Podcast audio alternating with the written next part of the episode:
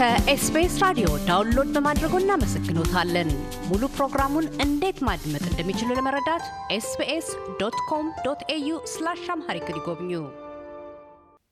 በቅርቡ የኢትዮጵያ ብሔራዊ ምርጫ ቦርድ የአካባቢ ምርጫ የሕግ ማዕቀፍና አፈጻጸምን አስመልክቶ በሁለት ባለሙያዎች በማስጠናት የምርጫ ቦርድ አባላት፣ የፖለቲካ ፓርቲ፣ የሲቪል ማኅበራት፣ የተወካዮች ምክር ቤት፣ የፌዴራልና ክልል መንግስታት እንዲሁም የጸጥታ አካላትና ሌሎች ባለድርሻ ተወካዮች በተገኙበት ውይይት እንዲካሄድበት አድርጓል።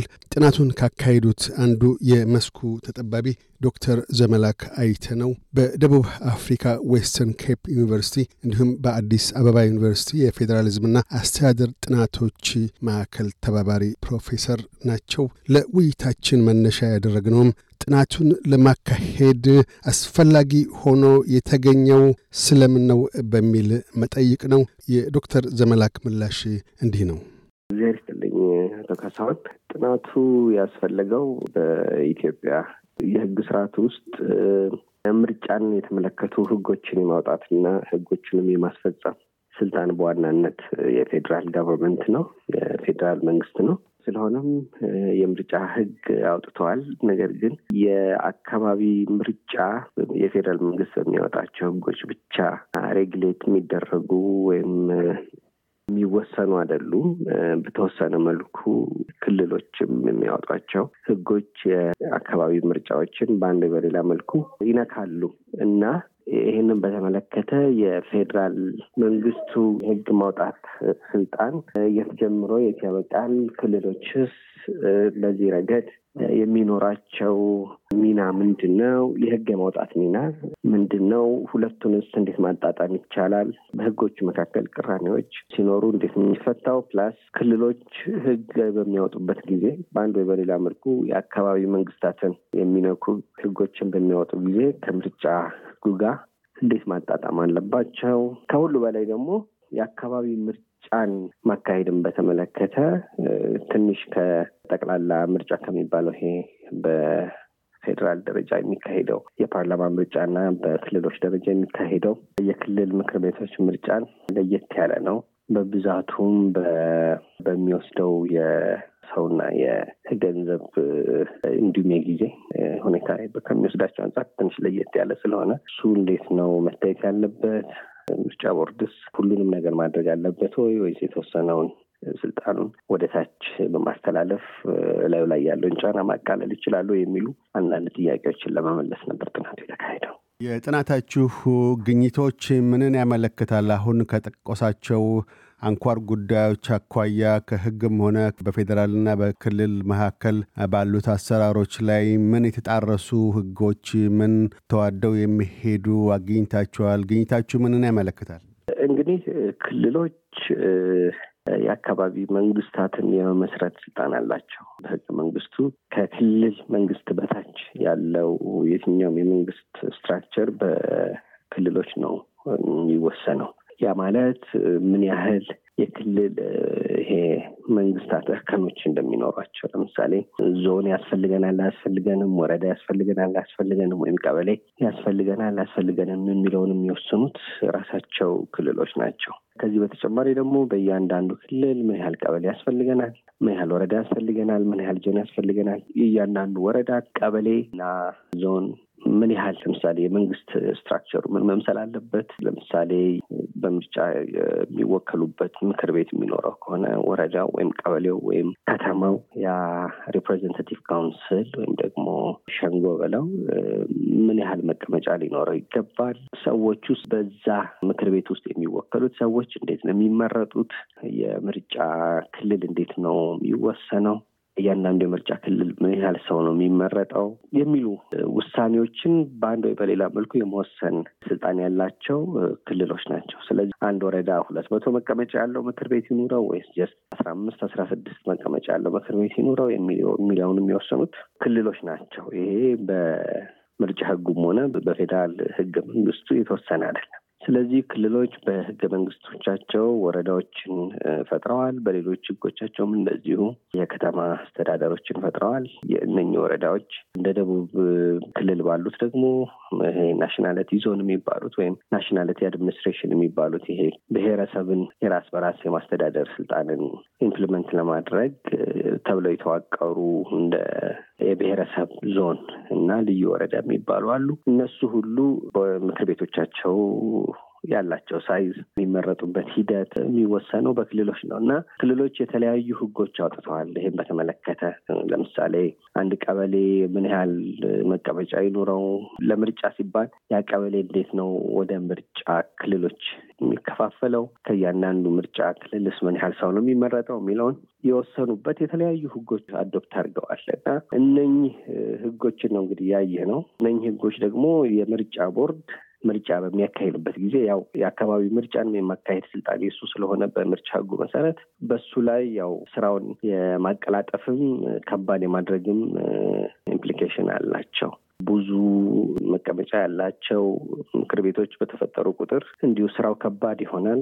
ከእያንዳንዱ የምርጫ ክልል የሚመረጡ ሰዎች በበዙ ቁጥር እንደዚሁ ምርጫውን የማስተዳደሩ ጉዳይ የበለጠ ከባድና የተወሳሰበ ይሆናል ለምርጫ ቦርድ እና ደግሞ ከአንዱ ክልል አንዱ ክልል ህጎቹ የተለያዩ ናቸው እና እነኝህን እንዴት አብሮ ማስኬድ ይቻላል? ምን አይነት ለውጥስ ያስፈልጋል? ክልሎች በዚህ ረገድ ምን አይነት ለውጦች ቢያስተዋውቁ ጥሩ ነው የሚሉ ነገሮችን ለማየት ሞክረናል በጥናት እዛ ውስጥ ጎልቶ በተለይ ማሻሻያ ለውጥ ከሚያስፈልጋቸው ውስጥ ሁነኛ የተባሉት የትኞቹ ናቸው? በዛ ዙሪያስ የእናንተ ምክረ ሀሳብ ምን ነበር?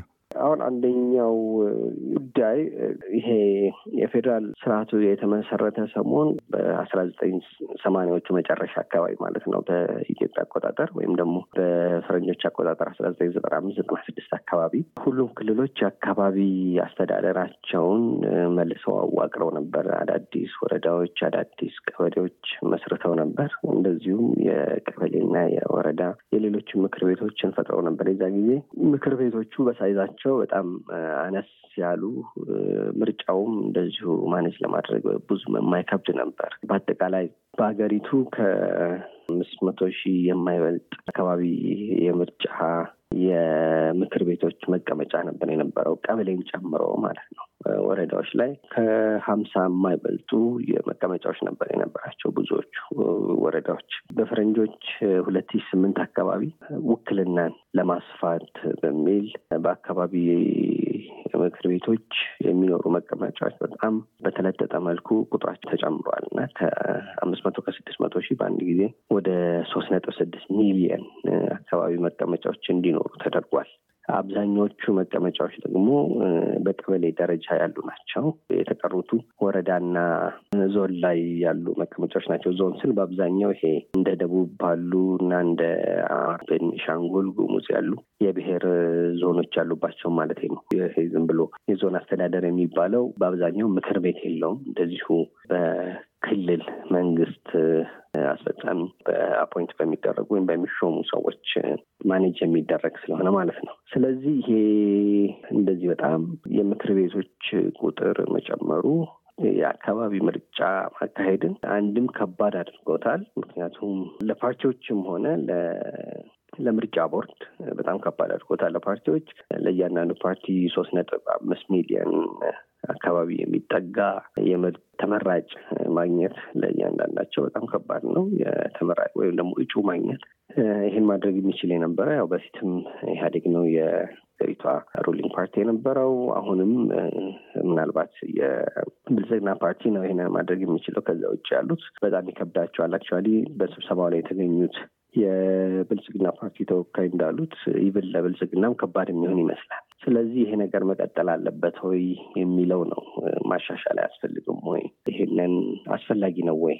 ይህንን ያህል ብዛት ያለው የአካባቢ ምክር ቤት መቀመጫ መኖሩ አስፈላጊ ነው ወይ የሚለው ነው። ሁለተኛ ራሱ እንደዚህ መብዛታቸው ምርጫን ከማካሄድ አንጻር ከሚፈጥረው ችግርና ተግዳሮት በበለጠ ራሳቸው ምክር ቤቶቹን ምን ያህል effective ምክር ቤት ያደርጋቸዋል? እንደዚህ ሰው ወይም ደግሞ ተወካዮቹ በብዙ ቁጥር ምክር ቤቶቹ ስራቸውን ከመስራት አንጻር ምን ያህል effective ይሆናሉ የሚለውም ጥያቄ የሚያስነሳ ነው እና በዚህ area ላይ ምናልባትም የተወሰነ አይነት ማሻሻያ አያስፈልግም ወይ የሚል ነው። እንግዲህ ምናልባትም የምክር ቤቶቹን መቀመጫ ቁጥር በመቀነስ የተወሰኑ ማሻሻያዎች ማድረግ ሊያስፈልግ ይችላል የሚል ነው አንደኛው እንግዲህ እንደ ምክር ሀሳብም የቀረበው።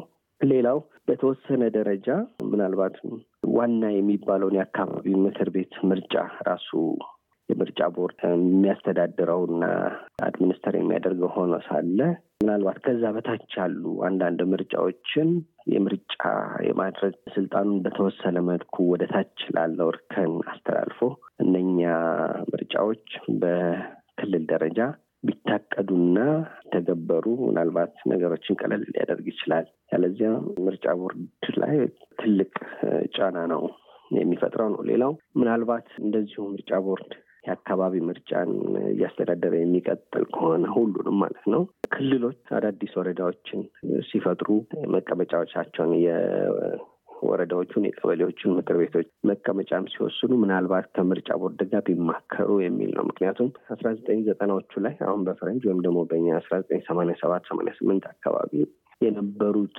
የወረዳዎች ብዛት አሁን በእጥፍ አድጓል። የዛ ጊዜ ወደ ስድስት መቶ አካባቢ ገደማ ነበር በሀገሪቷ የነበረው የወረዳ ብዛት አሁን ከአንድ ሺ አንድ መቶ በላይ አልፏል። ማለት ብዙ አዳዲስ ወረዳዎች ተፈጥረዋል። ብዙ አዳዲስ ቀበሌዎች ተፈጥረዋል ማለት ነው። በየክልሉ አንዳንዴም እንደዚሁ legitimate የሆነ የአስተዳደር ችግር ያለባቸው area ዎች ላይ አዳዲስ ቀበሌዎች መፈጠር ስለነበረባቸው ተፈጥረዋል። ሌላ ጊዜ ደግሞ እንደዚሁ ለፖለቲካ purpose ሲባል ያሉ ወረዳዎችን ለሁለትም ለሶስትም በመክፈል አዳዲስ ወረዳዎች እንዲፈጠሩ ተደርጓል። እና ይሄ በቀጥታ የምርጫ ቦርድን የአካባቢ ምርጫን የማካሄድ ችሎታውን፣ አቅሙን፣ ገንዘቡን የሚፈታተን ነው። እና እንደዚህ የሚደረግበት ጊዜ የክልሎች ስልጣን ቢሆንም ይሄን ማድረግ የራሳቸው ስልጣን ቢሆንም ምናልባት በምክክር ቢካሄድ የተሻለ ሊሆን ይችላል። እና ምርጫ ቦርድ የሆነ አንድ አይነት በዚህ ነገር ውስጥ involvement ቢኖረው ጥሩ ነው የሚል ነው ለማንሳት የሞከርነው። ከዶክተር ዘመላክ አይተነው ጋር ያካሄድነው ቃለ ምልልስ በዚሁ አልተገታም። በቀጣዩ ክፍል የምርጫ ውክልና ምደባ ዙሪያ አታያቸውን ያጋራሉ። እያደመጡ የነበረው የኤስቢኤስ አማርኛ ፕሮግራምን ነበር። የፕሮግራሙን ቀጥታ ስርጭት ሰኞና አርብ ምሽቶች ያድምጡ። እንዲሁም ድረገጻችንን በመጎብኘት on demand እና በኤስቢኤስ ራዲዮ ሞባይል app ማድመጥ ይችላሉ። ድረገጻችንን ኤስቢኤስ dot com dot au Amharic ን ይጎብኙ።